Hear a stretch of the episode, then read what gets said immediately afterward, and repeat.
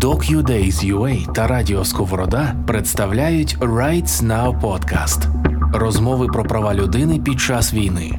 Ми записали та зберегли для вас події правозахисної програми Rights Now та проєкту Архів війни, який збирає цифрові матеріали про повномасштабне вторгнення. Ці події відбулися під час ювілейного 20-го міжнародного фестивалю документального кіно про права людини DocuDays Вітання всім, хто присутній в цій залі. Вітання всім, хто дивиться нас онлайн. Ми починаємо ще один захід фестивалю DocuDays, і він називається Архів війни ювілейного 20-го міжнародного фестивалю документального кіна про права людини. DocuDays UA має велику історію, і вже вдруге він відбувається під час повномасштабного вторгнення. Звісно, е, це накладає певний відбиток і на емоційне тло, е, в якому ми всі варимося, функціонуємо, спілкуємося, і на те, про що ми власне говоримо, тому що правозахисна програма права людини взагалі в центрі уваги всього фестивалю. А та наруга, яка чиниться сьогодні, не просто над правами людини, а взагалі над. Уявленням про те, що таке людина, що таке людяність і що таке права Російської Федерації і поплічниками, це щось, що не поміщається в жодну уяву, і попри це ми маємо. Якось це е, документувати, формулювати і доносити світовій спільноті. Перш ніж я назву сьогоднішніх гостей, буквально за мить, е, я пригадую досвід 14-15 років, коли ми з колегами з Суспільного, а я працюю на українському радіо, частині суспільного мовника, мене звати Роман Коляда. Е, так, от ми їздили до німецьких колег, вивчали досвід суспільного мовлення Німеччини, і вони абсолютно щиро е, нас запитували: слухайте, ну от ми про цих ваших е, хлопців зі сходу пишемо «rebels», повстанці.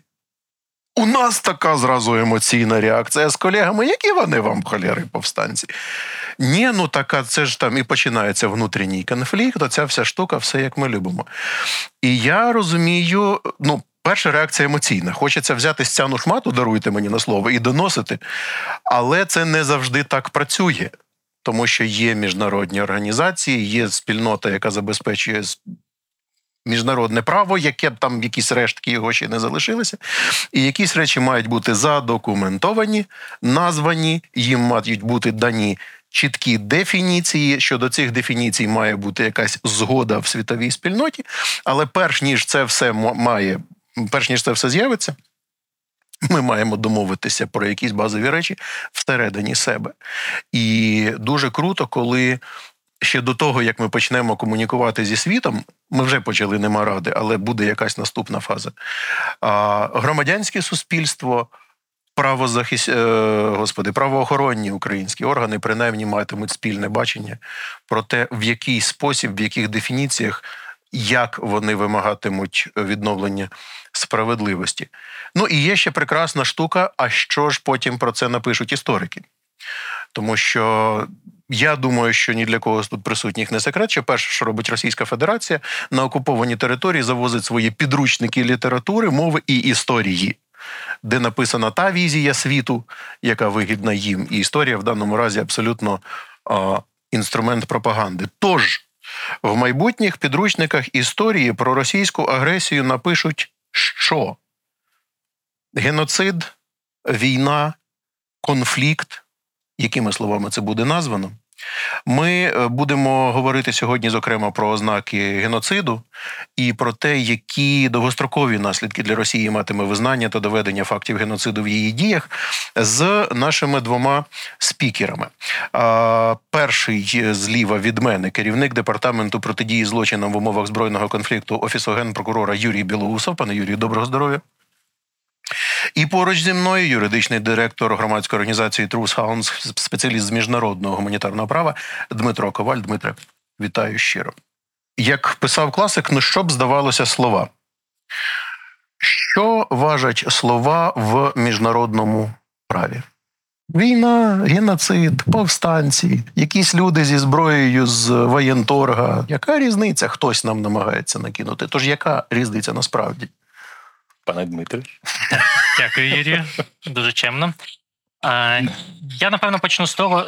Є напевно два виміри, в яких можна відповідати на це запитання. Першим виміром є те, що в міжнародному праві, як і в принципі в праві, як такому, так кожне слово має своє чітке визначення, розділення там на елементи. І якщо виконуються всі елементи, ми можемо говорити, що певне правове явище чи певний феномен у нас існує.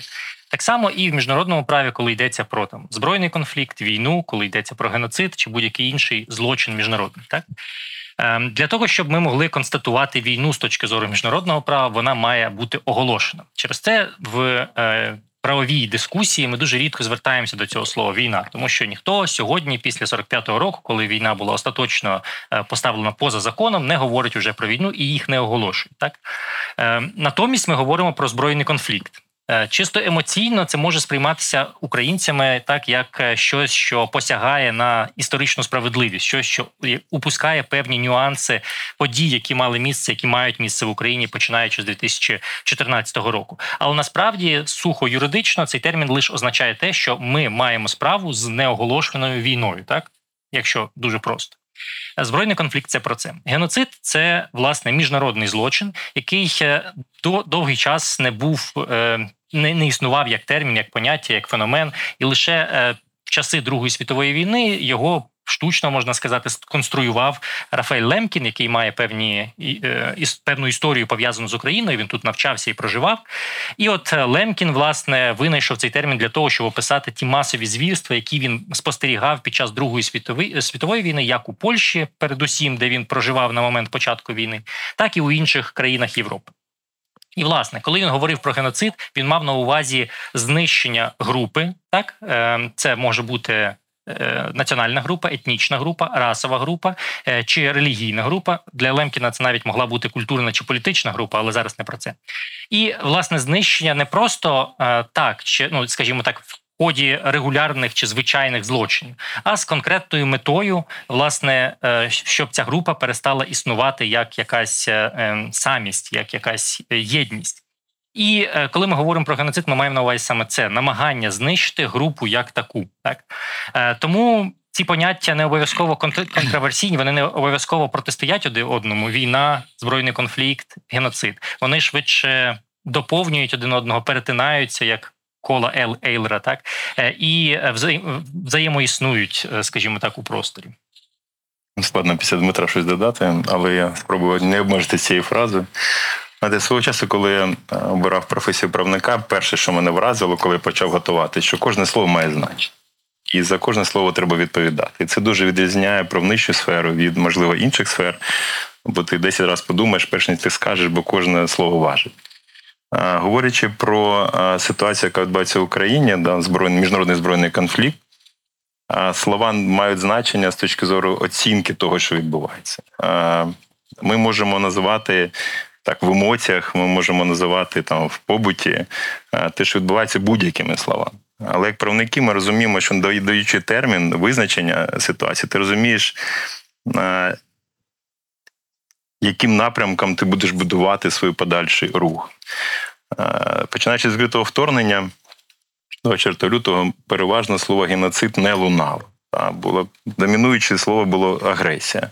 Агресія проти України, і часто насправді під агресією і агресію розглядали як синонім війни. Да? Збройна агресія проти України, агресія, конфлікт. І ну, доволі так було багато термінів, які називають, позначають одне і те саме. Насправді потім розумієш, що агресія це не є синонім війни з точки зору міжнародного права. Да? Агресія це окремий склад злочину, і за який зараз Україна б'ється, по-іншому не скажеш, на е, міжнародній арені для того, щоб створити відповідний орган міжнародний, який буде притягати саме за злочин агресії. Бо тут є повна прогалина під агресією. Розуміється, той злочин, який пов'язаний з плануванням підготовкою от, збройного конфлікту. Да? Ті люди, які приймали рішення, депутати Держдуми Російської Федерації, вище політичне керівництво, ті, які зробили війну можливою в нашій країні. Оце охоплюється злочином агресії. Відповідно, цей злочин лунав. Після е, жовтня всі ми пам'ятаємо, коли почала температура падати, і пропорційно збільшилась кількість ударів по нашій енергоструктурі. Да, коли росіяни в принципі не скривали, що вони хочуть заморозити Україну, що вони хочуть ну певно створити умови, при яких ми не зможемо вижити тут. І саме тоді, зокрема, у мене почало з'являтися от відчуття, що це робиться саме для знищення українців. А, І власне злочин геноциду почав лунати, і ми навіть з нашими міжнародними партнерами зібралися. Я тоді їм запропонував, давайте подумаємо через 5-10 років. Що ми будемо говорити про Україну? Що це було тут? Ми всі ми знаємо про геноцид там в Серебряниці, в Руанді, а от в Україні, що ми будемо казати нашим дітям там і так далі. І тоді були сумніви у багатьох, що тут є саме геноцид, бо геноцид, як сказав, зокрема, там колега, це злочин, який спрямований на знищення конкретної групи. Тобто певна група, яка існує в світі, культурна, етнічна, національна, має зникнути. І хтось бере на себе право знищити це різноманіття, да, взяти певну групу з світового контексту і вирвати її звідти. Чому геноцид настільки небезпечний? Бо саме в цьому полягає його. Тобто це не вбивство однієї людини, це вбивство або знищення, точніше, цілої групи. І одним з елементів геноциду, да, які в конвенції відповідні є п'ять елементів, це створення фізичних умов, які призведуть до до знищення певної групи. А, І ми почали подумати: ну, якщо нас з вами заморозять, то, мабуть, ці умови, які точно не сприяють нашому там, окрім певного омоложення, можливо, да, кріотерапії, але в принципі воно спрямовано на знищення груп. А чому вони знищують медичні заклади? А чому вони е, блокують евакуаційні коридори? Да? А чому вони приводять літературу в Україну російську? Чому вони знищують наші підручники? Чому вони намагаються знищити активістів, лідерів думок? І ми почали бачити в цьому всьому, да, з рахуванням ще думки от автора слова геноцид, про який сказав е, да, колега, що вони саме прийшли до нас в дім е, в лютому з конкретною метою. Не просто захопити територію, як було в 2014 році, а вони прийшли з іншою метою, яку вони відкрито декларують, які не публічно озвучують, да, що Україна не держава, що українська група не існує, що українці це ті самі росіяни, тільки з певними ментальними проблемами. То ми почали розуміти, що у всьому цьому простежується те, що і називається словом геноцид. Якщо це так, якщо ми це даємо цьому цьому, що відбувається, слово геноцид, то це ж не просто назвати да, ради красивого, чи красиво це слово, це окрема тема. Да? А це, значить, ти розумієш, якщо це геноцид, Промовистого да, тут ознаки геноциду, то окей, що ми будемо з цим робити? Кого ми будемо засуджувати? Що нам треба дозбирати, яких доказів, щоб могли довели, що це злочин геноциду? Да? І тому, позначаючи певне слово, да, або позначаючи певні дії певним словом, да, в правнічій сфері це означає, що ти даєш цьому оцінку і ти відповідно рухаєшся. Ще додам, да, говорячи про слово агресія. Якщо ми говоримо, що да, в Україні відбувається злочин агресії, тобто злочин проти миру. Окей, що ми будемо з цим робити? Де кого ми будемо притягти до відповідальності? Хто та верхівка, хто та еліта Російської Федерації, яка підпадає під суб'єкт цього злочину? Кого ми в нашій країні можемо засудити? Кого ми можемо в міжнародних кримінальних судах, в міжнародному кримінальному суді? Виявляється, не можемо в міжнародному кримінальному суді за злочин агресії. Ага, Україна починає ініціювати створення окремої інституції. Якщо ми говоримо про геноцид, де ми можемо засудити і кого за цей геноцид можна засудити? Тобто, кожне слово, яке ми яке ми позначаємо в правничій реальності, воно обумовлює подальші дії. Тут Тому мене, кожне речі, слово має значення. Е, так. Якщо можна ще уточнити одну штуку, бо я розумію, що ми дуже багато. Ми я зараз маю на увазі спільноту, яка, скажімо, обговорює все, що відбувається сьогодні в Україні в соціальних мережах, наприклад, або в засобах масової інформації. Виходить, що слово війна ми вживаємо суто емоційно. В правовій mm-hmm. площині ніхто нікому війну не оголосив. Але ж ми говоримо про ще одне: ми говоримо, наприклад, про Женевську конвенцію, і ми говоримо про воєнні злочини. Чи не означає це, що Женевська конвенція насправді теж не працює, бо війни нема? І це не означає, я коротко ну, е, так, е, поправить, да, що в принципі, е, якщо б ми йшли таким шляхом, да, то це фактично.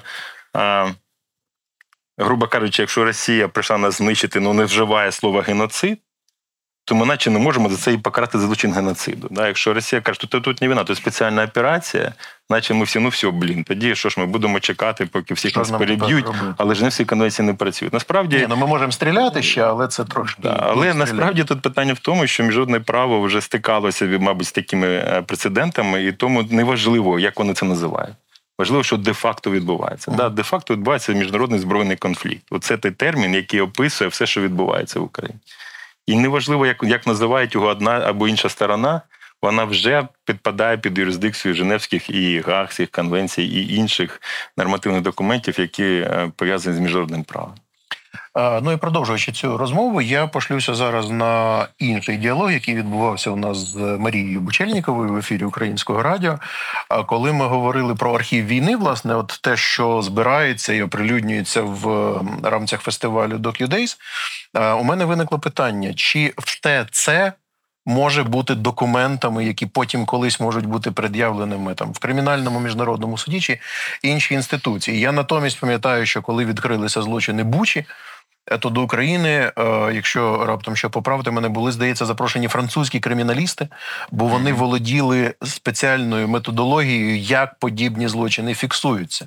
А це автоматично означає, що не будь-що зафільмоване може бути доказом війни. Чи я помиляюсь?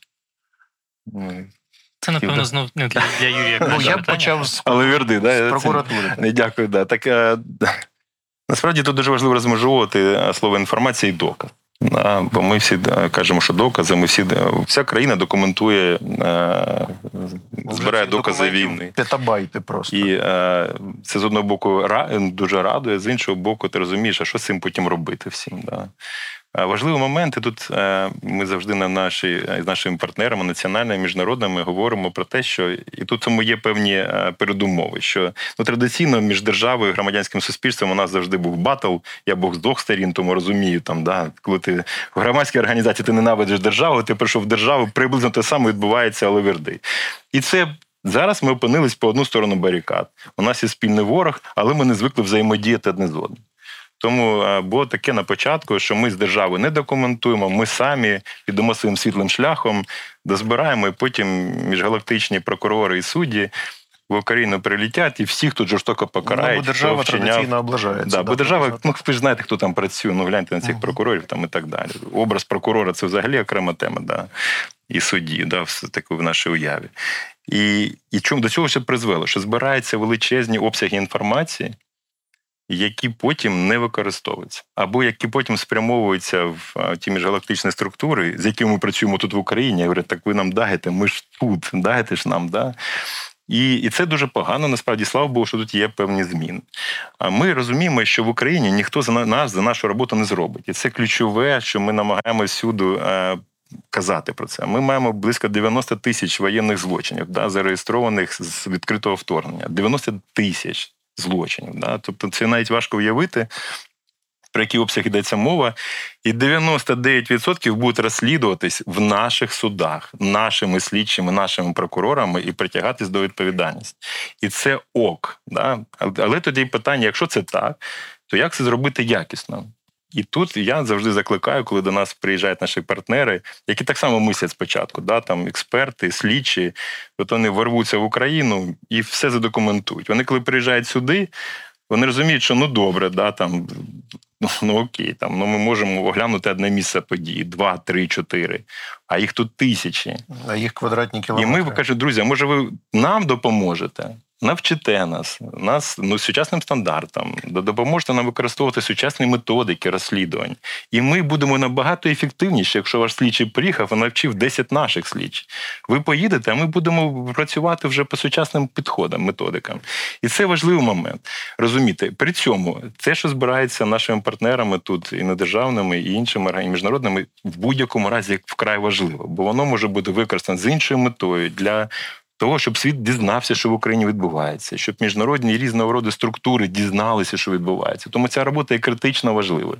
Але просто єдиний момент, на який хотів би на завершення звернути увагу, що якщо ми саме хочемо притягти до відповідальності і покарати. То ми маємо розуміти, що в 99% випадків ми маємо орієнтуватись на наше законодавство. А ну ну таке, знаєте, от наш суддя скаже, добре, тоді треба показати, що оця річ з відбитками, наприклад, москаля, уявимо собі, да? Яка знайдена там в місті вчинення злочину. Хто цю річ з відбитками пальців москаля знайшов? Ми скажемо, ну, це наші колеги, там, французи приїжджали, нам принесли в офіс. Я скажу, ну добре, залишайте цю бутилочку собі, бо нам там зафіксовано де її знайшли, хто знайшов, як цю бутилочку оформили, пляшечку, як її доставили. Має бути певна процедура. Бо що важливо судді? Суддя не буде керуватися емоціями, суддя буде керуватися фактами. Де знайшли, хто знайшов, як оформив, окей, приймаю цей доказ винуватості. Якщо ні, а можна я тут трошечки уточню? Мені здається, що в тому місці, коли ви сказали, що 99,9 в періоді злочинів будуть розглядати наші ж суди, е, в масах наших глядацьких пронеслось таке ледь відчутне е, розчарування. Типа, да, в смислі? Ми ж тут хочемо, щоб гага. Ну або що. Ну да. Е, ну мені здається, що така ілюзія, що це точно має бути там світова спільнота, або це не ілюзія, або щось таке, е, як е, загострений запит на світову справедливість. Угу. Що дасть розгляд в наших судах? Чи наші суди зможуть призначити таке покарання, яке стане, зрештою, невідворотним для цих воєнних злочинців? Угу. От у нас вже почалася серія запитань і відповідей. Це прекрасно. Я тут на модератора орієнтуюсь. Можна, е, да? Так, на модератора я скажу Дмитро. невеличку ремарку. Друзі, коли ви захочете поставити запитання, ми будемо підходити з мікрофоном, аби люди в запису теж могли це чути. Я поки що продублюю ваше запитання. Тож для кого будуть е, обов'язковими до виконання ці рішення, які винесуть наші суди? Угу. Якщо можна, я почну тут так. Я почну певне запитанням. Тому ми хочемо Гааги. Що такого цінного в Гаазі, окрім звісно, гарних будівель е, древніх і всього іншого, що такого цінного, щоб ми намагалися побудувати справи, які Гаага саме оцінила. Ну під Гаагою ми розуміємо міжнародний кримінальний суд. А цінному не стільки власне місце, де розглядаються справи, так а цінним є те, що ці справи розглядаються належним чином. Там вивчається кожний елемент, кожний доказ, кожна деталь справи. Так опитуються всі необхідні свідки, потерпілі, люди, які причетні до скоєння злочину, і так далі. Вивчається е, з усіх сторін справа. Вона е, оцінюється тими, хто може справді абстрагуватися від реальності і з чистою такою юридичною свідомістю підійти до вивчення от всього того, про що я сказав. І власне. Те ж саме можна робити на інших площадках, якщо забезпечити такий же клімат, так клімат, який є в міжнародному кримінальному суді, безсторонність, е, уважність до деталей, якісність юридичної аргументації, належний захист особи, яка якою б вона поганою не була, яка як підозрюється, вчинила злочин, і так далі. Тобто е, ці умови ми можемо забезпечити насправді в будь-якій юрисдикції, включно з українською. І якщо ці умови будуть забезпечені, то е, дестинатором інформації, яка походить від наших судів, будуть всі ті ж самі стейкхолдери, що і у випадку з міжнародним кримінальним судом. Чому українську феміду, скажімо так, критикують, в тому числі в контексті воєнних злочинів? Не через те, що це українці судять тих, хто є агресором, а через те, що справді якість перших е, проваджень не була настільки високою, щоб переконати міжнародну спільноту, що ми можемо безсторонньо е, всебічно оцінювати докази і справи, так і при забезпеченні е, належного цього огляду е, інформації, так ми можемо розраховувати, що ми будемо транслювати наші меседжі усьому світу, не лише для української аудиторії. Я додам, да я е, прийшов в органи прокуратури в 2019 році з неурядових організацій.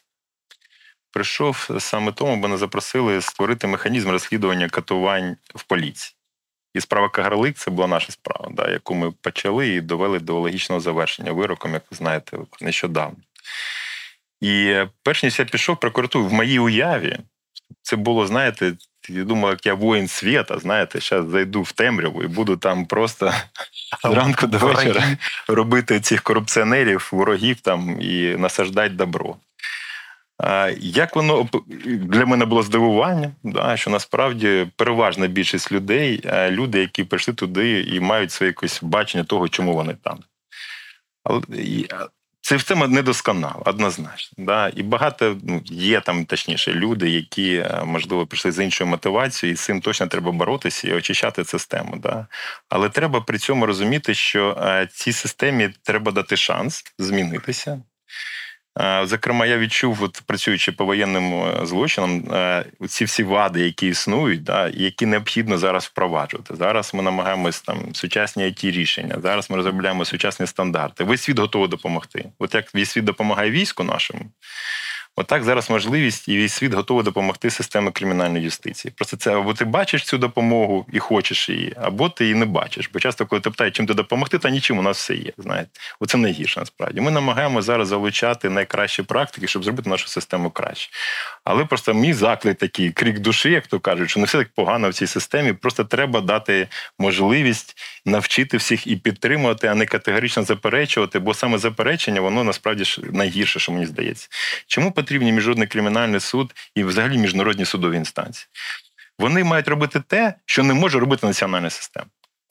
І, як правило, ті країни, де вчинялися воєнні злочини, у них або не було своєї системи, або вони просто самі вчиняли воєнні злочини і не хотіли їх розслідувати. І тому і треба було такий незалежний арбітр, який хоче сам приїжджає і розслідує. Але ми розуміємо, що спроможність міжнародного кримінального суду дуже обмежена. Да? Тобто вони. Ну, не знаю, по Україні, дай Бог, там зараз мені важко, але працюючи з ними на щоденній основі, скажу, ну 20-30 людей, яких вони зможуть об'єктивно там максимум, мені здається, засудити. А ми говоримо про тисячі воєнних злочинців, про десятки тисяч воєнних злочинців, які в Україні е, коять те, що вони роблять. І вони залишаться безкарними, якщо національна система не включиться. Інше питання, що ми не маємо їх фізично в наших руках, в більшості своїх. Да? Ну і це дуже важливе питання. Я от хотів Да, це уточнити, да. чому ще ми мріємо про умовну Гаагу чи там щось іще е, аналогічного штибу, тому що ми не можемо зараз викликати 102 і сказати: пацани, там в Кремлі е, сидить Путін. Заарештуйте його, будь ласка, і приведіть на лаву підсудних там Печерського, не знаю, Кагарлицького, любого суду. Мгм. Не можемо. Ну, поки армія туди не дійшла, вона ніби поки не дуже збирається, бо ми ж в своїх кордонах. Ну, знаєте, тут теж є кілька моментів. Да? Ми, от нас е, цікаво, знаєте, завжди от об'єктом критики ми з двох боків. З одного боку, чому ми так повільно працюємо, з іншого, чому так швидко. І мені завжди це дивує, що я кажу, якось між собою е, погодьте питання. Да. Бо а деякі країни кажуть, чому ви розслідуєте під час війни? Чому не почекаєте, поки воно завершиться? Ну, ну, Та зараз все мене нема що відповісти на ваше запитання. Да? Поки ця ракета догорить, потім її розберуть на металом залит, через 10 років ми почнемо це розслідувати. Україна має унікальну можливість розслідувати під час війни. Це взагалі, ну я думаю, що мало які країни в світі мали таку можливість. Да? Навіть якщо ми встановлюємо а, особу, яка причетна, навіть якщо наш суд виносить вирок і не маючи цієї особи, але це вже є по ній матеріали, ми вже можемо шукати, якщо це йдеться про вище керівництво. Да? Ми шукаємо активи, яхти, кораблі, пароходи, майно, яке арештовується. У нас тільки по одному провадженню проти сенаторів Російської Федерації арештовано 350 мільйонів доларів е, да, там, їх активів за кордоном, які вже вони не можуть використовувати. Для них це вже насправді покарання. Вони вже не можуть виїхати, і вони тобто, розуміють. Завдяки я просто хочу проакцентувати завдяки рішенню українських судів Так, абсолютно. арештовуються Так, активи за кордоном. Тут є, звісно, складнощі, наприклад, той самий Інтерпол. Ми не можемо оголосити е, воєнного злочинця в розшук, да, в міжнародний в Інтерпол, тому що там Інтерпол дотримується нейтральності, якщо йдеться про воєнні злочини. Ну, принаймні, вони такі трактують. Це створює певні для нас проблеми, але в будь-якому разі всі вироки, які ми маємо, а ми на сьогодні маємо 51 особу засуджену, е, це з російських уже можна тих воєнних злочинців, 51 особа. Це по воєнним злочинам, плюс злочин агресії, де у нас проти вищого керівництва, там трошки інші цифри. То ми вже можемо шукати цих людей. Вони вже розуміють, що вони за межі Росії, як правило, вони вже ну вони можуть виїжджати в свої дружні країни там або можуть відпочивати десь за Уралом, але в принципі в Європу вони вже не поїдуть. І це і ми знаєте, правосуддя має вміти чекати. Ми маємо задокументувати це. Що ситуація може змінитися кардинально в Росії завтра, післязавтра. Найгірше, що буде, якщо ситуація зміниться, ми отримаємо доступ до цих людей, а нам нічого нема, що буде їм показати. Тобто, за що ж ми їх власне хочемо Ага. притягнути? Тобто, кожен, кожен має робити свою справу, і те, що вони не в наших руках, це питання часу. Rights Now подкаст від DocuDays.ua та Радіо Сковорода. Я хотів би зараз проакцентувати одну штуку, тому що ми знаходимося на кінофестивалі, хоч і фестивалі не ігрового кіно, але тут у нас люди творчі, я сам такий, іноді аж занадто. І я зараз з певним острахом спостерігаю одну тенденцію, пов'язану з катастрофою Каховського водосховища. І це вже бувало раніше після вибуху у Дніпрі. Е, Спочатку тягались е, соціальними мережами картинки, згенеровані штучним інтелектом. Що, мовляв, ось так міг би е, мати вигляд хлопчик після вибуху будинку. Зараз тягаються картинки якогось песика чи котика, який пливе в мисочці, який плавав насправді кілька років тому в Хорватії, або там песика якогось теж невідомо звідти, і це ніякого відношення немає ні до Херсона, ні до Каховки. Чому це небезпечно робити в правовій площині? Дивіться, кожен наш доказ, який ми збираємо, Росія ставить під сумнів або може поставити під сумнів. Е, на початку відкритого вторгнення була така в свідомості, можливо, е, і правоохоронних органів, до речі, е, таке уявлення, що в принципі, якщо він москаль, то цього достатньо. До пожиттєвого ув'язнення, що ще треба доводити? Ну реально. І я Тобто дуже кримінальне- до речі, розумію це. Ну я десь теж в глибині душі розумію. Але навіть якщо- кримінальне провадження відкриваєш, а там ксерокопія паспорта і все. І, типу, вирок сразу. Ну, з точки зору суспільної свідомості, ми б тут, знаєте, вже всіх би посадили. Вже всі 300 тисяч вони ж би вже були засуджені і так далі.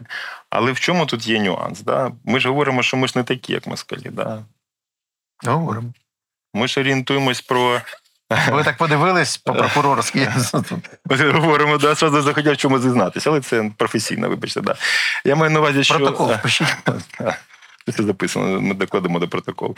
Е, Питання в тому, що ми говоримо, що ми орієнтуємося стандарту верховенства права. Верховенство права це не просто словосполучення, ради які ми можемо там жонглювати десь. Це дотримання стандартів щодо всіх і щодо ворога, в тому числі. Якщо ми хочемо бути частиною європейської спільноти, ми маємо розуміти, що ми працюємо за іншими стандартами. І якість наших проваджень має бути надзвичайно висока. Ми з того, що я завжди всіх орієнтую, що переслідування повинним злочинам їх якось має бути на 10 порядків вище, ніж розслідування будь-якого іншого злочину. Бо якщо ми зараз засудимо заочно якогось російського там військовослужбовця, а ми це маємо робити публічно, ми маємо на веб-сайт повісити, що він вже дізнався, що про ньому взагалі йде розслідування. А він доведе нам, що його в той день, коли ми взагалі не було там. Або він вже звільнився місяць, або він вже взагалі помер ще рік тому. Да? Таке також може бути.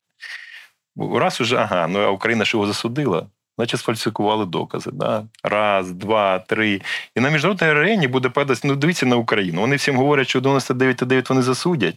Ну ви ж бачите, що вони роблять. Фабрикують докази, звинувачують не тих, кого треба, там і так далі. Це підриває довіру до України, до її спроможності взагалі виступати на європейській арені і бути повноцінним членом Європейського Союзу. Тому це дуже серйозно. На це ми намагаємо звертати увагу. Дмитрий, Ну, Можливо, додасте? так одну річ додав би сюди. Е, Така ментальна вправа. Уявімо себе через 40 років, скажімо, Україна повернулася до своїх кордонів. е, Ви раніше слухайте. Ні, ні, ні, ні. Я, я кажу, ми повернулися зараз через там най, най, найшвидший час, так але через 40 років ми уявляємо Україну, яка в своїх кордонах існує. Ну і Російська Федерація, яка все ще існує, так? в якихось кордонах. На жаль. Е, на жаль, але існує. Е, І, е, скажімо, історик, особливо якщо це західний історик, який вивчає матеріали, він хоче дізнатися, що ж справді було, не орієнтуватися на журналістські, скажімо, доповіді про ті події. Він хоче докопатися до тіла, побачити, як все справді виглядало. Які джерела він буде використовувати? Одним із е, очевидних джерел для оцінки фактів е, і подій, які відбувалися, це судові рішення. Дивлячись на ці судові рішення, е, історик може прийти до двох висновків. Перший висновок він може зрозуміти, що дійсно ці рішення гарно передають факти, що факти між собою зв'язані, вони одного підтримують. Що е, факти з різних кримінальних проваджень, кримінальних справ і вироків судів вони підтверджують також один одного. Він може прийти іншого висновку, що насправді справи виглядають більше як такі показові, які е, націлені виключно на те, щоб покарати, ну як Юрій сказав, тільки через те, що це там москаль чи будь-хто інший. Е, І е, цей висновок е, до чого може підштовхнути історика, що насправді ті е, всі е, доповіді про порушення. Законів та звичаї війни про інші міжнародні злочини не обов'язково були настільки точними, як це вбачалося людям, що жили 40 років тому. Е, І е, порівнюючи, скажімо, е, судові рішення в Росії, які також є по воєнним злочинам там, так і українські судові рішення, бачачи, що різниці в якості прописування в якості аналізу доказів, в якості прописування вироків немає, він може. Принципі, прийти до думки, що насправді злочини е, не все так е, однозначно, так як це е, прийнято. Це казати. улюблена фраза Да. пропаган- пропагандистів. І, так. і власне прийти до висновку, що насправді злочини певно вчинялися з обох сторін, і що насправді не так уже їх багато, принаймні доведених було е, на стороні російській. Коротше кажучи, е, в історичній перспективі, коли ми абстрагуємося і спробуємо уявити, що е, е, буде в майбутньому, це дуже важливо справді оцінювати важливі факти і оцінювати їх належним чином. Чином. І е, важливо, щоб е, відміталися також альтернативні версії, які висуваються, хай навіть якщо вони часом фантастичні. Це також потрібно для цього історичного запису, для того, щоб ми могли через 40 років також е, е, е, розраховувати, що правду і історію знатимуть саме в такому вигляді, в якому вона відбувалася сьогодні. Ми зараз будемо підсумкові репліки вже говорити з нашими шановними спікерами. Тому, друзі, якщо у вас є запитання, то позначтеся якось, і е, наші колеги до вас підійдуть з мікрофонами. Рука, рука. От рука. От раз, два, три уже у нас є. І я останнє запитання поставлю для такого підсумку з таким контраспем сперо, що цей підсумок може бути обнадійливим для нас.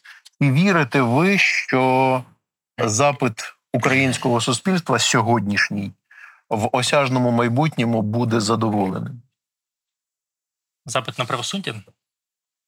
і на справедливість. Бо це не завжди одне і те ж. Якщо минулі конфлікти нас чогось вчать, то це напевно того, що запит задовольнити повністю неможливо. Він буде задоволений частково, так в якійсь е, окремій ніші чи для певної групи е, населення, чи для більшої частини населення, але точно не для всіх. Тому що справедливість це така річ, яку дуже по-різному оцінюють усі. Людина, яка, скажімо, не бачила, не пройшла через досвід е, е, тривог чи е, повітряних тривог, чи через досвід бомбардування, вона буде мати один запит на справедливість. Він буде полягати здебільшого у тому, що там за злочин агресії покарали винних. Людина, яка пройшла через це, вона хотітиме, щоб притягнули до відповідальності тих льотчиків, які скидували бомби на міст. Людина, яка пройшла через ще більш травматичний досвід, буде інший мати запит. Е, Тому ми не можемо говорити про те, що запит однаковий, що він навіть схожий, Е, і через це важко уявити, що запит кожного індивіда в Україні буде задоволений. Але здебільшого так я вірю, що запит на правосуддя буде задоволений здебільшого знову ж таки за рахунок українських національних зусиль, але також і за рахунок підтримки від наших партнерів, в тому числі міжнародних інституцій. Юрію? Знаєте, жодна країна світу, де відбуваються воєнні злочини, не мала такої підтримки, яку має Україна. Жодна. І тому тут мені здається, що у нас є всі шанси да, для того, щоб максимально задовольнити це. Цілком очевидно, що, наприклад, у людини, яка втратила близьку людину, вона може ніколи не дізнатися, хто саме вбив цю людину. Да. Але якщо вона буде знати, що вище керівництво Російської Федерації було покарано, до реального покарання було притягнуто. Я думаю, що з моральної точки зору це точно людину це задовольне. Найгірше, коли буде розуміти, що навіть вище керівництво, да, воно просто сидить і продовжує керувати державою, і в принципі не мало жодного покарання за ті дії, які вони були. Тому ми і розуміємо, що наше завдання і наше завдання міжнародної спільноти притягнути відповідальність саме керівників. Да, це програма мінімум для нас має бути. І потім іти нижче, нижче, нижче до, до тих, до кого ми зможемо дотягнутися. І я думаю, що зараз світ змінюється, технології з'являються, яких раніше ніколи не було, да, які дозволяють все-таки ідентифікувати ну, значно вищої степені вірогідності, ніж раніше, і дотягнутися до злочинця, яких не було раніше таких можливостей. Тому я думаю, що ну, нам вдасться по максимуму цей запит задовольнити. Але це може зайняти час. І це дуже важливо також розуміти, що це буде не завтра, не післязавтра. Звісно, Хорватія чи 30 років розслідують е, міжнародні злочини. Я думаю, що ми це будемо робити швидше, але ну я думаю, що спробуємо нашу місію виконати.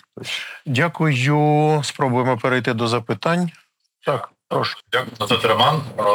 Дуже дякую спікерам і модератору за дискусію. У мене коротке питання до пана Юрія. Ви говорили, що е, з представників міжнародного кримінального суду десь 20-30 людей займаються розслідуванням справ по, по Україні. Скільки е, слідчих і прокурорів працює над розслідуванням злочинів пов'язаних з конфліктом з боку е, національного? Скільки Україна виділила Скільки наших? Да, да, Роман, я таки трішки уточню. 20-30 людей мав на увазі тих, кого зможе притягнути міжнародний кримінальний суд до відповідальності. Команда там менше, яка працює саме по Україні. У нас команда прокурорів, які займаються саме воєнними злочинами. Наразі у нас 70 в центральному апараті, 120 в регіонах, тобто ну, грубо кажучи, 200 людей, які займаються цим full-time, плюс так чи інакше цим займаються і інші прокурори, які займаються не тільки воєнними злочинами, я маю на увазі розслідування воєнних злочинів. Плюс є слідчі, які допомагають, це слідчі служби безпеки, це, це слідчі національної поліції. Тому ми говоримо про тисячі людей, які залучені до процесу розслідування. Ні, ні, вони змінюються, да, мені зараз. Да. А для звіту письмово надішліть, я вам про встановив законом термін, дам відповідь. І правильно я розумію, що порозуміння між громадянським суспільством і державним правоохоронним апаратом зараз все таки краще, ніж це було, скажімо, в Ну, 2014-2015 році. Однозначно. так. Да. Ми ма- бачимо зараз, що Росія знищує культурну спадщину України, масово знищує, і у випадку вбивства ми знаємо, от є вбивця, да?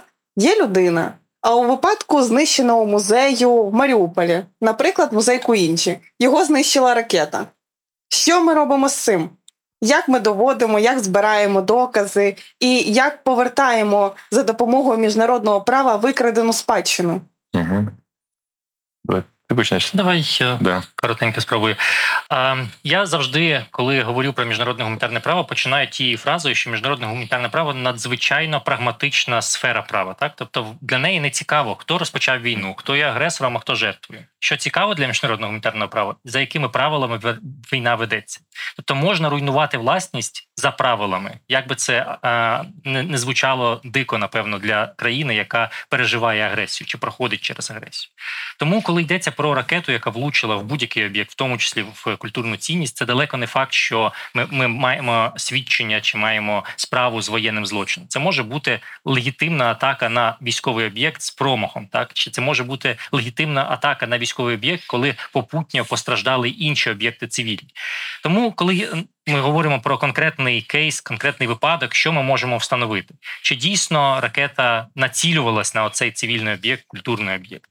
Е, Ми це можемо вивести з того, чи були поряд якісь військові об'єкти. Ми можемо це вивести з того, чи е, були якісь заяви про те, що саме цей культурний об'єкт хочуть знищити. Яка зброя використовувалась? Чи високоточна, чи якась неточна, яка справді могла е, не потрапити в е, конкретне місце, яке на- намагалися потрапити? Е, Які були так звані патерни нападу, так тобто з яким чином інші напади проводились? Чи, чи схоже, коли влучали в будь-що, чи все ж таки інші напади були націленими, а лише цей був іншим? Так тобто з цього всього ми можемо. Це, це все непрямі докази. З цих всіх непрямих доказів ми можемо встановити, чи дійсно е, культурна цінність, культурний об'єкт е, е, передбачався до знищення країною, яка скоїла злочин. Так тому ну не, не, не однозначно, не, немає однозначного рецепту, але в кожному разі треба креативно підходити до пошуку підказок, які свід- засвідчували про навмисність нападу. Ну, на так, то що сказав Дмитро, я б ще сфокусувався на е, бо це дуже важливе ваше запитання. Культурна спадщина. У нас окремо величезне провадження по культурній спадщині. У нас їх два зараз в офісі. Ну ми там рухаємось паралельними шляхами з колегами. Насправді ми глобально розгляд... Це ж не просто там одне діло мародерство, де ти просто вкрав там да, щось е, з такою метою там реалізувати.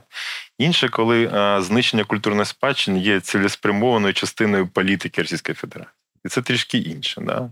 Ну і це частина злочину геноциду в сенсі ідентичності. Звісно, тут є, є правда, нюанс, да, який давайте, щоб дуже не занурюватись, да, там автор з терміну геноцид, який ми говоримо, що це українець, поляки, правда, це оспорюють, але це таке українець, тому що був у Львові народився. Да.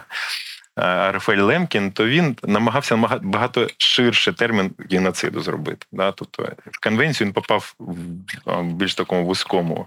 А, Тому знищення ідентичності навіть шляхом там перевиховання, шляхом там різного роду впливу на людей. Само знищення ідентичності само по собі, на жаль, не, не, не утворює геноцид. Але е, розслідування по знищенню культурної спадщини ми розглядаємо як доказ того, що росіяни хочуть знищити українців як окрему національну групу. І знищуючи нашу культурну спадщину, вони стирають нашу історію. Да? Знищуючи нашу культурну спадщину, вивозячи її з України. Вони хочуть позбавити нас історії. І переписуючи, тому вони переписують в тому числі підручники історії, де вже замість Київської Русі, Древня Русь там, і так далі. І так далі. І тому ми це розглядаємо окремо величезне провадження. Звісно, що ми встановлюємо, хто це зробив з українського боку, по Херсонського музею, хто сприяв вивезенню з українців, хто це організовував з російської. Ми намагаємось простежити всі ланки. Але повторюсь, для нас це культурна спадщина, все таки це частина такого глобального плану росіян по знищенню України. Десь вдасться знайти, десь вдасться повернути, десь вдасться ідентифікувати. Ми будемо для цього це робити. Бо це для нас повторюється не просто знаєте, мародерство, це саме частина політики. Дякую, Дякую. наступне запитання. Вітаю, мене звати Ольга. Дякую за прекрасну дискусію. Дякую, Романе, за прекрасну модерацію. З Юрієм колись мала працювати на коли ви ще були на стороні громадського. Був нормальною людиною. Ще я цього не зазначала. Моє питання стосується вашої правової оцінки необхідності створення міжнародного спеціального трибуналу по Україні, незважаючи на те, що у нас є інституція спеціально вже інституційовано створена МКС, громадськості точаться дискусії, можливо, іноді дуже емоційної, не з точки зору правового аналізу, що треба спеціальний трибунал. Дуже хотілося б почути вашу обґрунтовану позицію: треба чи не треба, чи може можемо справитися з усиллями МКС та національного судової системи. Буду колегам і друзям розсилати потім вашу відповідь, тому що я стомилася повторювати власне свою думку. І фоллоуап цього питання, якщо не можна, ми майже впевнені, що не може бути досягнуте задоволення потреби у справедливості на повну. На, на на, повну силу, чи ви бачите зараз для України можливість застосування інструментів несудових інструментів перехідного правосуддя, і можливо розкажете, як уже зараз вони імплементуються. Ну я почну. Е, це той рідкий випадок, коли беру ініціативу. Да, я перепрошую. Да. А щодо трибуналу, однозначно треба, бо є прогалин в міжнародному праві і в не в міжнародному праві, а в існуючій системі е, правосуддя да, міжнародній. Немає інституції, яка може притягти найвище керівництво. Це три особи: Путін, да, там Мішустін, глава уряду, і Лавров, міністр закордонних справ, до відповідальності за злочин агресії. Саме цих трьох, бо вони мають імунітет як е, від національного переслідування, тому жоден національний суд не може їх притягти до відповідальності саме за злочин агресії, що не виключає їх притягнення за геноцид або за інші інші міжнародні злочини. Тому трибунал точно має бути. Питання справді точиться навіть зараз не стільки в тому, чи має бути трибунал, чи не має бути, а який він має. І тут у нас не тільки у нас, але на жаль, і в Україні, але у нас плюралізм, тому, мабуть, не на жаль, різне бачення. Перше, з якого я почав, ну дивіться на наші суди, ну це жах, це ж просто суцільна корупція, тому нам треба хтось не знаю хтось, але хтось, який тут точно всім покаже Кузькіну мать. І тому це має бути в Україні, має бути гібридний так званий трибунал. Да? На базі нашого Верховного суду ми створимо окрему палату, привеземо там світичей міжнародного права, і вони засудять тут. Чим ця модель мені особисто не подобається, і наскільки знаю офіційна позиція посадових осіб України проти гібридної моделі. З кількох причин. Перше, для того, щоб створити таку модель е, на базі нашого суду створити гібридну модель або якусь іншу і залучити міжнародних суддів, нам треба внести зміну в Конституцію. Бо по Конституції суддями можуть бути тільки громадяни України. Під час війни Конституція забороняє вносити в себе в зміни. Приїхали, да? Тобто, спочатку має завершитись наш збройний конфлікт. Після цього має бути ініційовані в зміни Конституції, які тривають десь півтора року. До цього просто без шансів. Слово взагалі. І коли ми його створимо в кінці кінців, цей трибунал, да, то він, ну, власне, може притягнути тільки знов таки е, вершину, але при цьому е, той ж самий Путін, Лавров і ми будуть завжди ставити під сумнів повноваження цього національного квазі якогось, чи, чи можуть вони взагалі переслідувати главу держави. Бо завжди це дискусія, бо вони мають імунітет, які треба перебити, і суди, які мають національний контекст, вони е, не зможуть цього зробити завжди будуть ставити під сумнів їх вирок. Тому е, офіційна позиція. Що це мати бути міжнародний окремий, повністю окремий трибунал, який буде створений тільки під злочин агресії і тільки щодо вищих посадових осіб, які засудить їх благополучно і перестане існувати. Да?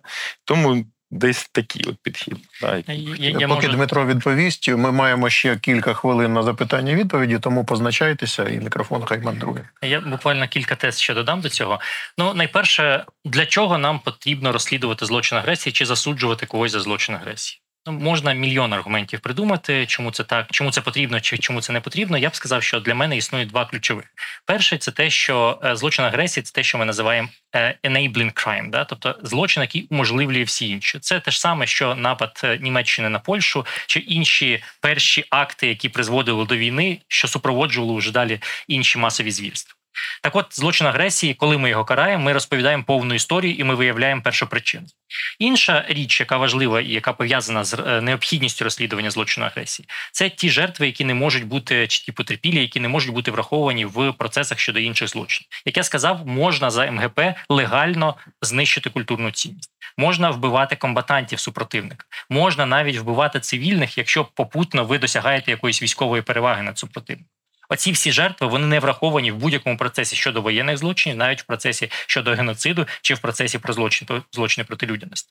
Злочин агресії якраз дозволяє їх додати до тих, хто є власне жертвами цього першородного гріха е, злочину агресії. Тепер щодо формату, про який е, Юрій в принципі сказав, основне Ключова ідея України наприкінці лютого 22-го року була в тому, що ми потребуємо міжнародного трибуналу для того, щоб піти за так званою тройкою. Так, оцих от прем'єр прем'єр-міністр, е, президент та міністр закордонних справ. Е, тепер е, нам дійсно пропонують створити щось. Гібридне, щось, що буде вмонтоване в українську судову систему, і щось, що насправді матиме міжнародний елемент, але недостатньо міжнародний, щоб ми могли назвати цей суд міжнародним. І це грає проти ключової цілі, яку Україна і її союзники ставили на самому початку. Я б сказав, що такого роду трибунал нам не дуже необхідний прямо зараз, тому що він нічого додаткового не дасть Україні. Ми можемо переслідувати усіх інших швидше за все за злочин агресії. Ми так само можемо переслідувати за злочин агресії, коли особи, що зараз займають оці три позиції, втратять свої посади. Це також можливо на національному рівні.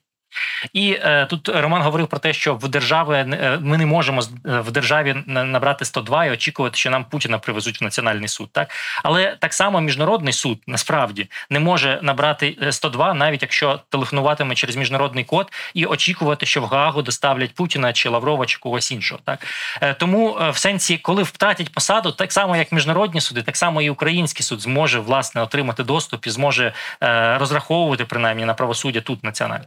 Е, тому е, в цьому гібридному форматі досить мало переваг. Я б сказав, що єдиною такою. Суттєвою перевагою є створення е, центру, який буде розслідувати злочин агресії, поки що так, але цей центр не обов'язково повинен переростати згодом у гібридний трибунал. Він або має стати міжнародним для авторитетності і для переслідування трійки, або він має просто передати інформацію і те, що він знайшов, результати розслідування українським судам. Це моє бачення того, як мало б працювати. Два слова тільки додам. Дмитро згадав центр. Да, Це центр, міжнародний центр переслідувань злочин агресії, який створюється на початку липня цього року да, в Гаазі, де будуть працювати п'ять наших прокурорів, і плюс прокурори інших країн, включає прокурорів, які будуть делеговані Генеральним прокурором США, які будуть формувати повністю справи щодо вищого політичного керівництва під майбутній трибунал, який би він не був. І він вже починає працювати ну менше ніж за місяць. Rights Now Podcast. Розмови про права людини під час війни. Будь ласка, імовірно, останнє запитання. Я точно бачив руку там. Скажіть, будь ласка, таке запитання. Ось ми чули, що ми чекаємо Гаги, тому що не довіряємо судам і прокурорам України. А хто саме створює цю інформаційну війну проти суддів? Тобто зараз слухаю вас, мені здалося, що все так добре, все розслідується, все приходить до кінцевого результату. Але ми е, точно знаємо, що лише е, Часто, коли журналісти піднімають тему якусь, вона е, швидше доходиться доводиться до кінця. Можливо, ви скажете, яку тему підняти журналістам, так щоб судді і прокурори мали більше не повноважень, а ну, е, більше можливостей закінчити свої справи, і е, суспільство отримало змогу довіряти і одним і іншим. Дякую. Дякую за ваше питання. Гарне дуже питання. Я б не казав би про ведення інформаційної війни. Я сказав би так, що держава, мабуть, сама заслуговувала таке ставлення до себе з боку е, громадянського суспільства ці недовіри. Да? Бо ми розуміємо, які проблеми це такі, що тягнеться з нас цього з радянського минулого, коли держава сама визначала, що треба робити, і навіщо там слухати то громадянське суспільство. Усе усвідомлення, що ми все такі да, слуги народу, воно потихеньку слуги народу без прив'язки да, до конкретних політичних сил. Да. Це, була не воно, рекламна воно відбувається. Да, жодним чином точно. Да. Тому тут е, питання, що ми маємо себе поводити по-іншому. Ми маємо по-іншому працювати з людьми, щоб заслуговувати їх довіру, в тому числі.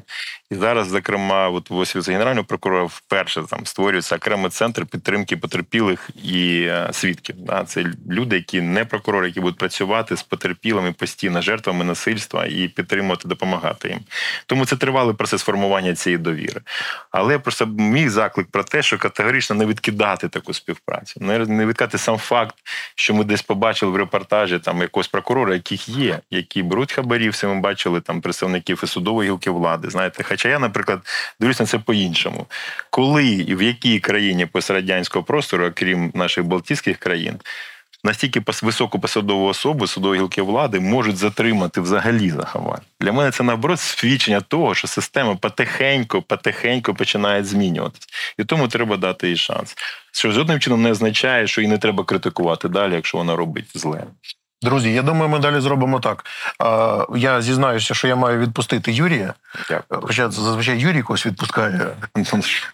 Тут у нас все рівно. Не всіх далеко, дали. Не всіх, не всіх, не всіх.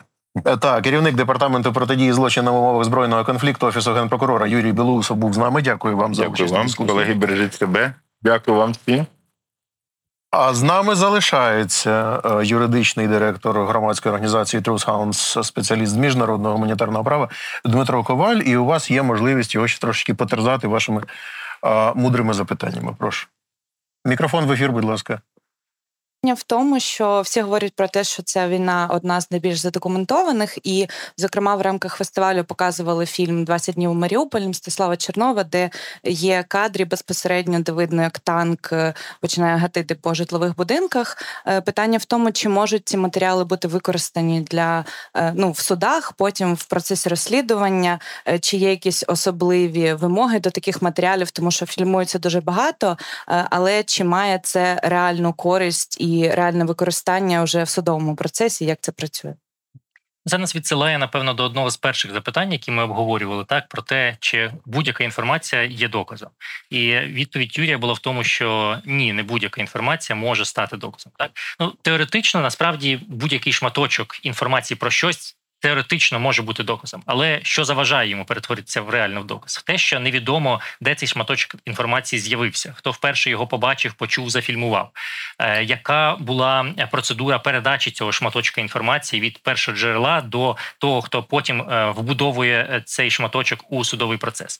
Тобто, якщо е, коли ми говоримо про будь-який тип доказової інформації, доказового матеріалу, важливо розуміти, що чим більше ми можемо прослідкувати до першого джерела е, інформацію, чим більше ми можемо підтвердити цю інформацію іншими е, свідченнями, скажімо, іншими е, типами інформації, тим ймовірніше, що вона стане важливою частинкою доказової бази у конкретному кримінальному справі, конкретній кримінальній справі.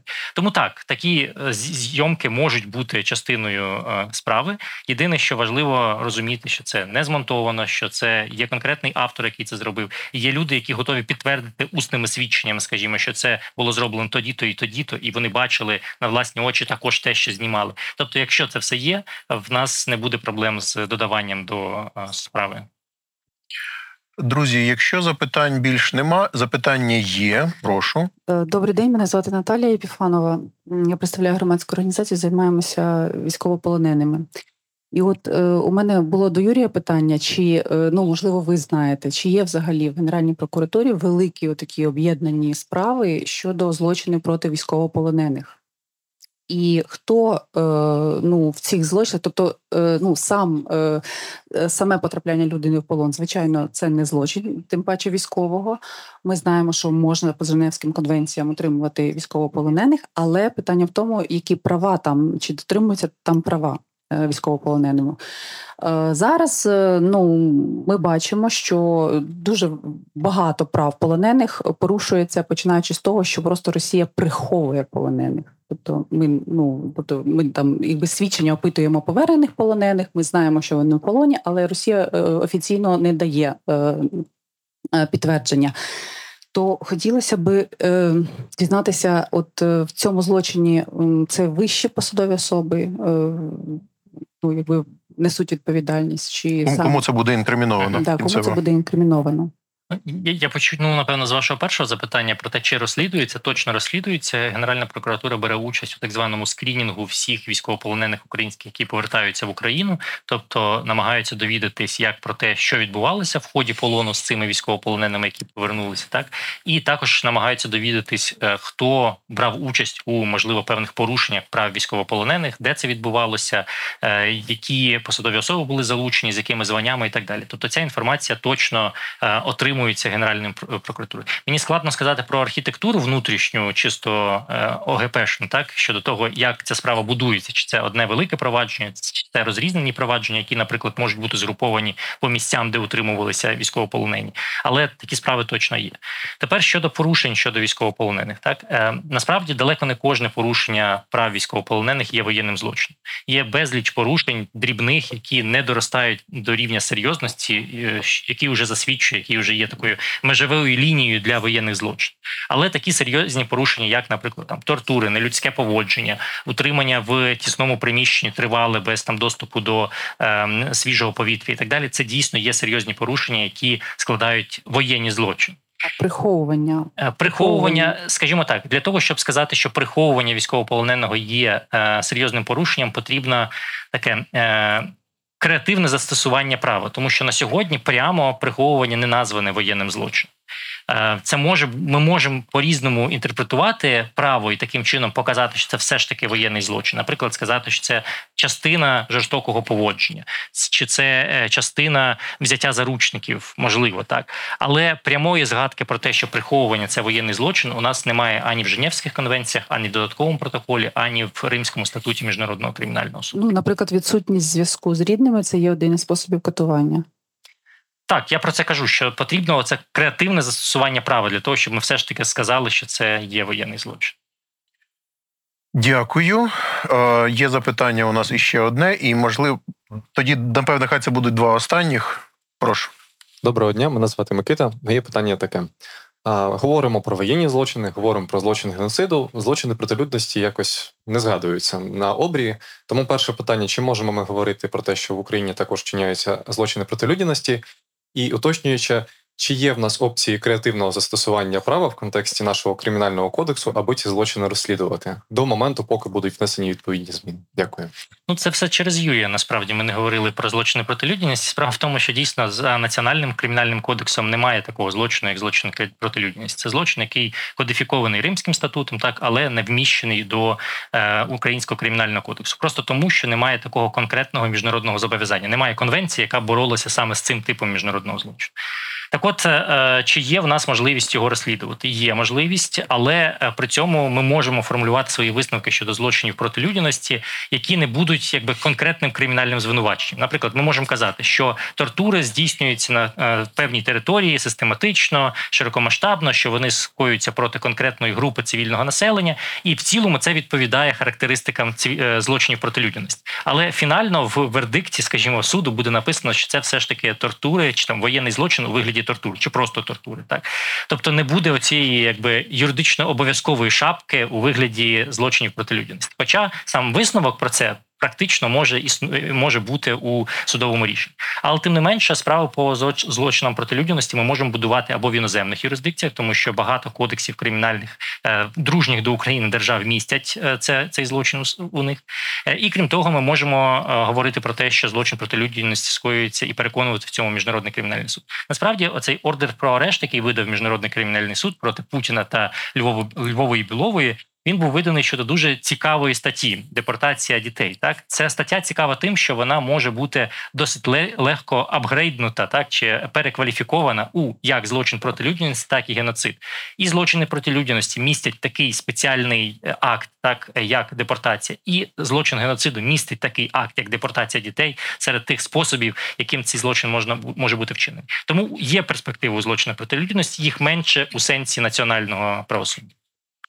Дякую. Е, Сюди, будь ласка, мікрофон. Дуже дякую. Um, I'm sorry, I'm going to have to ask in English. Uh, this is fascinating. Translate if, if necessary. Англійською, так. We, we, we, You're seem, welcome. we seem to have a situation where, as you point out, the ICC is very tightly focused on this atrocity against children and the civilian infrastructure. Whereas you two are putting together this mosaic of genocide, which has so many elements to it. Um, you've mentioned many of them. Um, the dam, the attack on the dam is kind of Holodomor by water. um, uh, um, one is very tightly focused. You are working on joining the dots to to to, to for a case for genocide, obviously. Um, how's this going to work in terms of Ukrainian and international jurisdiction? Question one and question two: Is there a way through the International Court of Justice, the ICJ, rather than the ICC, whereby Ukraine can um, take action against Russia for genocide through that court, which is a third option? Or would you like to see a tribunal like the ex Yugoslav ICTY sit in The Hague specifically for this atrocity and this genocide? Ед сказав на початку, що ваша робота в тому, щоб збирати цю мозаїку з складів злочину геноциду, і, наприклад, МКС, Міжнародний кримінальний суд, вони розглядають дуже вузькі да, е, частини тих злочинів, які кояться. Відповідно, е, на вашу думку, як ви гадаєте, е, який краще обрати спосіб е, покарання за злочини? Це або е, за прикладом югославських справ, коли був створений спеціальний трибунал і судили суто по цих справах, відповідно, європейські держави зібралися і створили такий орган тимчасово.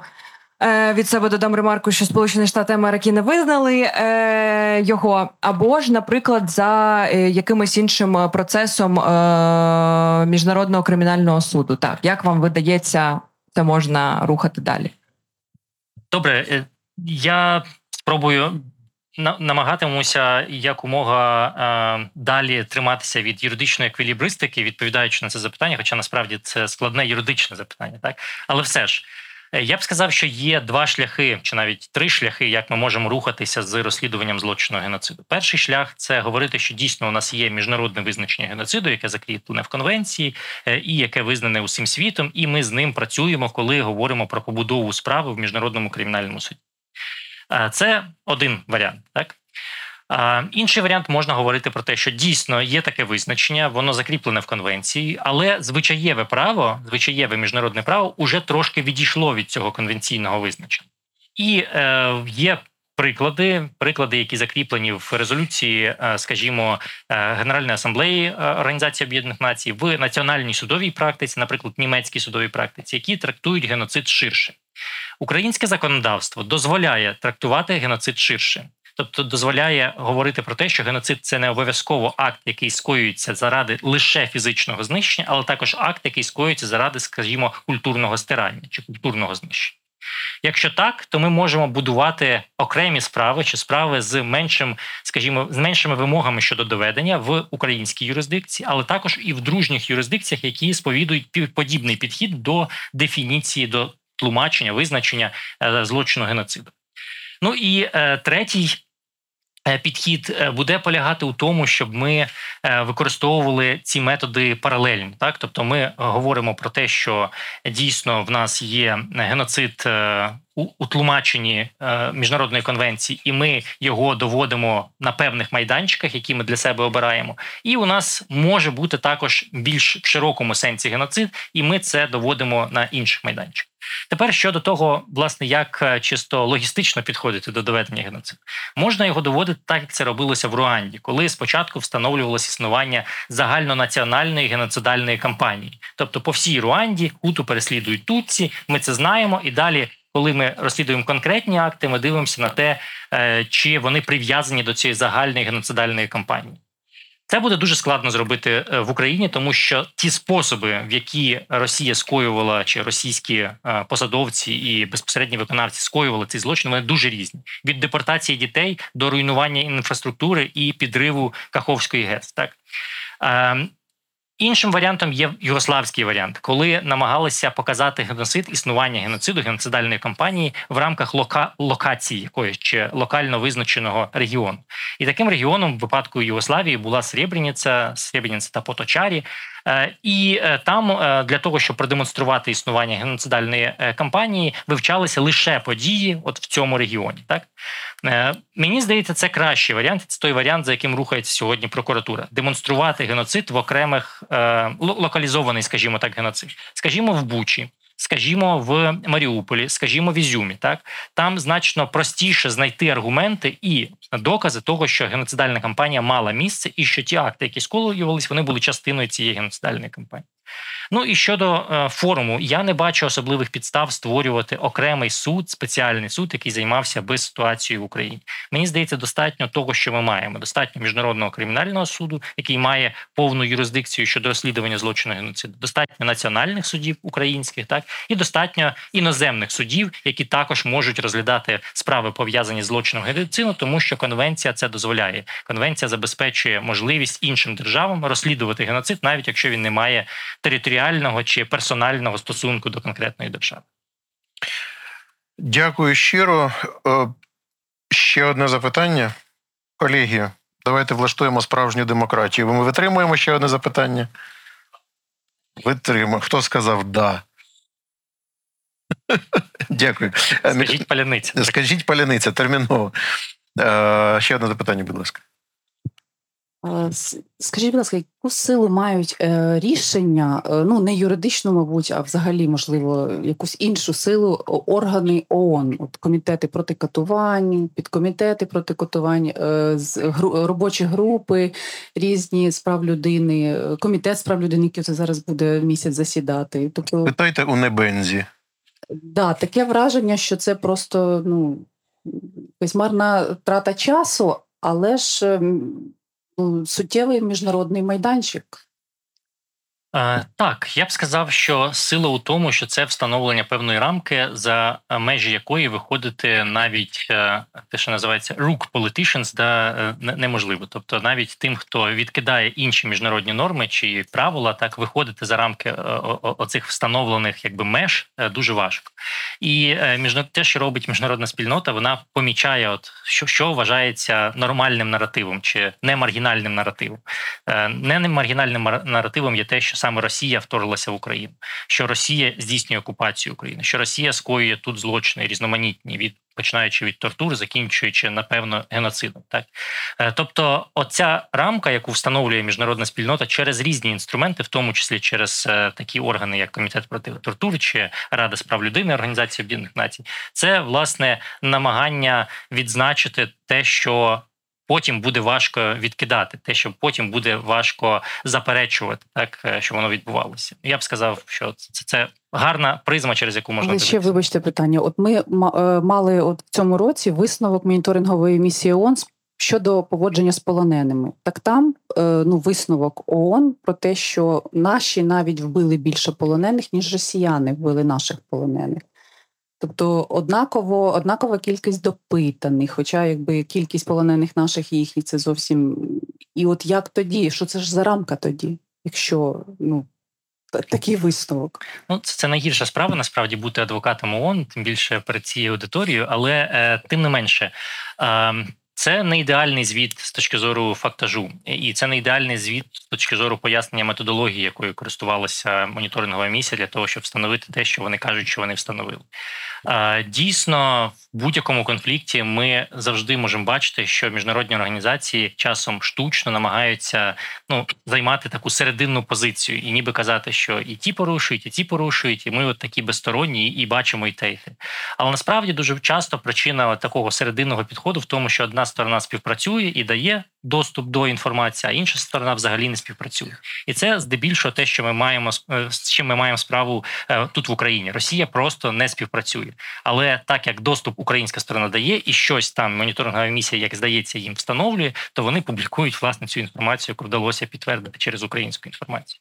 Чи справді було встановлено те, що є у звіті моніторингової місії? Мені важко сказати. Треба перевіряти деталі, ну власне, те, з чим ті матеріали, з якими працювала моніторингова місія. Але ну ми маємо те, що маємо. Е, Більшість звітів міжнародних організацій. Урядових та неурядових вони все ж все ж таки дуже чітко експліцитно позначають, що головним порушником в цьому конфлікті є Росія, яку б сферу ми не взяли. Тому я думаю, варто це також мати на увазі. Я від себе додам, що я б залюбки помодерував дискусію, що виникне на місці Організації Об'єднаних Націй і як скоро, тому що сил моїх немає вже на це дивитися. Даруйте мені за е, емоційну ремарку наприкінці. З нами були Юрій Білоусов та Дмитро Коваль. Мене звати Роман Коляда. І завершить цьогорічну правозахисну програму Rights Now о 18.30 розмова про відбудову України. Експерти та експертки поговорять, як зробити громади комфортними для всіх. Спойлер не буде спойлерів. Дякуємо за увагу. До побачення.